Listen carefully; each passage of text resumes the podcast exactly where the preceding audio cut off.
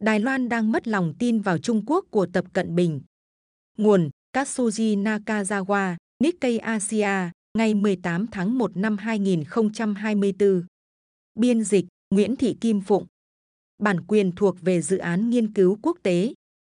Thành viên của các đảng đối lập thân Bắc Kinh cũng cảm nhận được khủng hoảng. Trước thềm cuộc bầu cử Tổng thống Đài Loan, khi người dân Đài Bắc tranh luận sôi nổi nên bỏ phiếu cho ai, một cuộc tranh luận đặc biệt thú vị đã xảy ra giữa một ông già và một phụ nữ trẻ.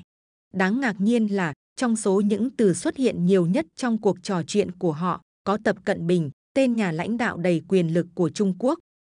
Người đàn ông trong độ tuổi 60 tuổi này dường như là cựu quan chức cấp cao của Quốc dân Đảng, đảng đối lập chính của Đài Loan. Tôi nghĩ tất cả giới trẻ sẽ bỏ phiếu cho Kha Văn Chiết, ông nói, ám chỉ ứng viên tổng thống của Đảng Nhân dân Đài Loan, đảng lớn thứ ba.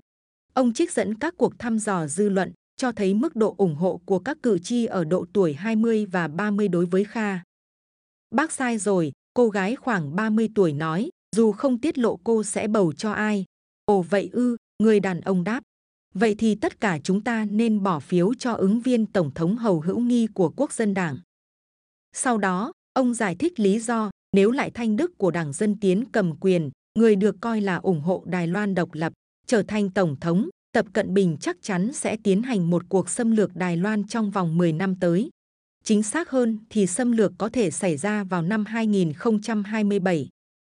Bởi vì đó là thời điểm Đảng Cộng sản Trung Quốc sẽ tổ chức đại hội toàn quốc tiếp theo và chọn ra người lãnh đạo.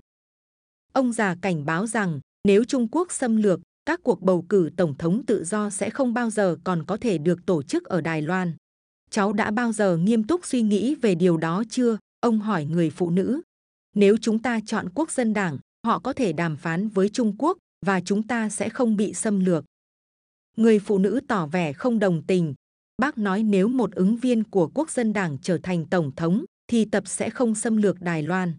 Nhưng cháu nghĩ bác sai rồi, cô nói. Hơn nữa, nếu quốc dân đảng là đảng cầm quyền khi tập xâm lược, họ sẽ ngay lập tức dương cờ trắng đầu hàng mà không đánh trả. Cháu nói đúng chứ? Cả ông già và cô gái đều nhất định không nhường một ly và cuộc tranh luận của họ kết thúc mà không có kết quả. Tuy nhiên, tình cảm hiện tại của người Đài Loan đối với Trung Quốc của tập đã được thể hiện rõ trong cuộc tranh luận này. Cuộc bầu cử tổng thống hôm thứ Bảy ngày 13 tháng 1 năm 2024 kết thúc với việc Lại Thanh Đức, phó tổng thống hiện tại của Đài Loan, đánh bại hai ứng viên đối lập. Tỷ lệ cử tri đi bầu cực kỳ cao, trên 70%, theo đó cho thấy người Đài Loan đã quyết tâm thực hiện quyền tham gia trực tiếp vào nền dân chủ mà khó khăn lắm họ mới giành được. Trước ngày bỏ phiếu, một số người dân Đài Bắc nói rằng họ sẽ đi quãng đường vài trăm km vào ngày hôm sau để có thể bỏ phiếu trong khu vực bầu cử của mình. Bất kể họ ủng hộ ai hay đảng nào, hầu hết cử tri Đài Loan đều có chung cảm giác khủng hoảng rằng Trung Quốc của tập có thể tiến hành xâm lược vũ trang. Một cựu quan chức cấp cao khác của Quốc dân Đảng được cho là thân Trung Quốc cũng có quan điểm tương tự. Thống nhất Đài Loan là mục tiêu chính trị quan trọng đối với tập. Tại Đại hội Toàn quốc của Đảng Cộng sản Trung Quốc năm 2022, ông tuyên bố chúng ta sẽ không bao giờ hứa từ bỏ việc sử dụng vũ lực và chúng ta bảo lưu quyền lựa chọn thực hiện mọi biện pháp cần thiết. Khi người Đài Loan bầu cử tổng thống lần gần đây nhất vào năm 2020, sự chú ý của họ tập trung vào các cuộc biểu tình lớn ở Hồng Kông và cách Trung Quốc của tập phản ứng với người biểu tình. Lần này, một số nhà phê bình cho rằng cử tri Đài Loan có lẽ sẽ không tập trung quá nhiều vào Trung Quốc, nhưng họ đã sai. Rõ ràng, cách đối phó với Trung Quốc của tập là điều quan trọng nhất trong cuộc bầu cử năm nay. Điều này đã được chứng minh khi nhân vật hàng đầu của Quốc dân Đảng, Mã Anh Cửu, cựu Tổng thống Đài Loan, không xuất hiện tại cuộc meeting lớn của Đảng vào đêm trước cuộc bầu cử. Chỉ vài ngày trước đó, ông đã đưa ra một nhận xét được cho là cực kỳ thân Trung Quốc. Mã nói với đốt chờ Weller, đài truyền hình quốc tế của Đức, trong một cuộc phỏng vấn được phát sóng vào ngày mùng 10 tháng 1, rằng cần tin tưởng tập trong quan hệ giữa hai bờ eo biển. Mã cũng nói thêm rằng, theo hiến pháp, việc thống nhất với Trung Quốc đại lục là thực sự có thể chấp nhận được đối với Đài Loan. Nhận xét của ông đã nhanh chóng lan truyền khắp hòn đảo tự trị. Ban điều hành chiến dịch tranh cử của Quốc dân Đảng lo lắng rằng nếu Mã xuất hiện vào đêm trước cuộc bầu cử, điều đó có thể gây phản cảm hoặc khiến những người ủng hộ đảng này xa lánh họ. Lý lịch của Mã đã giải thích tại sao ông lại nói cần phải tin tưởng tập. Ông là người giữ chức Tổng thống Đài Loan từ năm 2008 đến năm 2016 và đến năm 2015 thì trở thành nhà lãnh đạo Đài Loan đầu tiên trực tiếp gặp mặt nhà lãnh đạo Trung Quốc. Hầu Hữu Nghi, ứng viên Tổng thống của Quốc dân Đảng, dù kêu gọi đối thoại với Bắc Kinh, nhưng rõ ràng vẫn phản đối việc thống nhất Đài Loan với Trung Quốc đại lục theo tham vọng một quốc gia hai chế độ của tập. Tại một cuộc họp báo vào ngày 11 tháng 1, Hầu buộc phải giải thích rằng ông và Mã không cùng quan điểm và nếu ông thắng cử, ông sẽ không đề cập đến vấn đề thống nhất khi còn đương chức.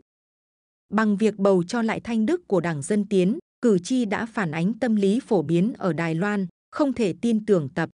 Cử tri muốn tiếp tục các chính sách của Tổng thống đương nhiệm Thái Anh Văn, tức là duy trì hiện trạng hai bờ eo biển Đài Loan, trong khi giữ khoảng cách với Trung Quốc. Áp lực từ Trung Quốc lên Đài Loan vốn ngày càng tăng dưới thời tập, giờ đây đang khiến các quan chức cấp cao của quốc dân đảng cảm thấy khủng hoảng. Dân thường Đài Loan cũng cảm nhận được điều đó, có nghĩa là việc bảo vệ hòa bình và ổn định dọc eo biển Đài Loan chưa bao giờ quan trọng hơn thế. Eo biển ngăn cách Trung Quốc đại lục với đảo Đài Loan rất hẹp. Khoảng cách từ đảo Bình Đàm, ngoài khơi bờ biển phía đông tỉnh Phúc Kiến của Trung Quốc, đến Tân Trúc, phía tây bắc Đài Loan, chỉ khoảng 124 km. Tập thường đến thăm Bình Đàm khi ông còn giữ chức tỉnh trưởng Phúc Kiến. Tuy nhiên, việc đảo Yonaguni thuộc tỉnh Okinawa, cực Tây Nhật Bản, nằm gần Đài Loan hơn về mặt địa lý so với đảo Bình Đàm, lại không được nhiều người biết đến. Huyện Nghi Lan, phía đông bắc Đài Loan, nằm cách mũi Irizaki, cực tây của đảo Yonaguni, chỉ 111 km. Nếu thời tiết thuận lợi, điều chỉ xảy ra vài lần trong năm, thì đứng ở mũi Irizaki, người ta có thể nhìn thấy những ngọn núi phía đông Đài Loan. Hồi tháng 8 năm 2022, Trung Quốc đã bắn tên lửa đạn đạo vào các khu vực xung quanh Đài Loan để đáp trả việc Chủ tịch Hạ viện Mỹ lúc đó là Nancy Pelosi đến thăm hòn đảo. Một số tên lửa đã rơi xuống vùng đặc quyền kinh tế của Nhật Bản, cách đảo Yonaguni không xa. Đó cũng là lần đầu tiên trong lịch sử tên lửa đạn đạo của Trung Quốc rơi vào vùng đặc quyền kinh tế của Nhật Bản, gây ra một sự thay đổi đáng kể trong môi trường an ninh của Nhật. Trước tình hình căng thẳng, phía Nhật đã tăng cường hiện diện quân sự trên đảo Yonaguni. Một trạm radar để theo dõi hoạt động của lực lượng Trung Quốc đã được xây dựng và binh sĩ thuộc lực lượng phòng vệ mặt đất Nhật Bản đã đến đóng quân trên đảo. Eo biển Ba Sĩ ngoài khơi bờ biển phía Nam Đài Loan có ý nghĩa quan trọng đối với những nỗ lực của Nhật Bản nhằm đảm bảo an ninh cho các tuyến đường biển. Eo biển này nằm giữa Đài Loan và Philippines, phía tây giáp eo biển Đài Loan và phía đông giáp Tây Thái Bình Dương. Nếu xung đột nổ ra giữa Trung Quốc và Đài Loan, việc di chuyển của các tàu tư nhân qua eo biển Ba Sĩ có thể bị ảnh hưởng ngay lập tức. Tàu thuyền sẽ không thể từ Biển Đông đi qua Ba Sĩ để đến Thái Bình Dương, buộc các tàu chở dầu thô đến Nhật Bản phải đi đường vòng. Ở một mức độ nhất định, cả ba ứng viên Tổng thống Đài Loan, Lại, Hầu và Kha đều thừa nhận rằng việc chính quyền Tập Cận Bình xâm lược Đài Loan là có thể xảy ra. Mỹ và Nhật cũng có quan điểm tương tự. Hai ngày sau cuộc bầu cử, tức ngày 15 tháng 1, một phái đoàn không chính thức của Mỹ đã đến gặp Tổng thống đắc cử lại Thanh Đức tại Đài Bắc. Để ngăn chặn bất kỳ hành động nào từ Trung Quốc, điều quan trọng là Mỹ và Đài Loan phải xác nhận rằng sẽ không có thay đổi nào về hiện trạng liên quan đến hòn đảo. Dù Đảng Dân Tiến vẫn giữ được ghế Tổng thống, nhưng họ đã để mất đa số trong viện lập pháp. Nếu muốn duy trì hòa bình và ổn định dọc eo biển hẹp, thì lại, người sẽ bắt đầu nhiệm kỳ 4 năm của mình vào tháng 5 tới. Sẽ cần sự hợp tác chân thành từ các đảng đối lập, những người cũng đang chia sẻ cảm giác khủng hoảng.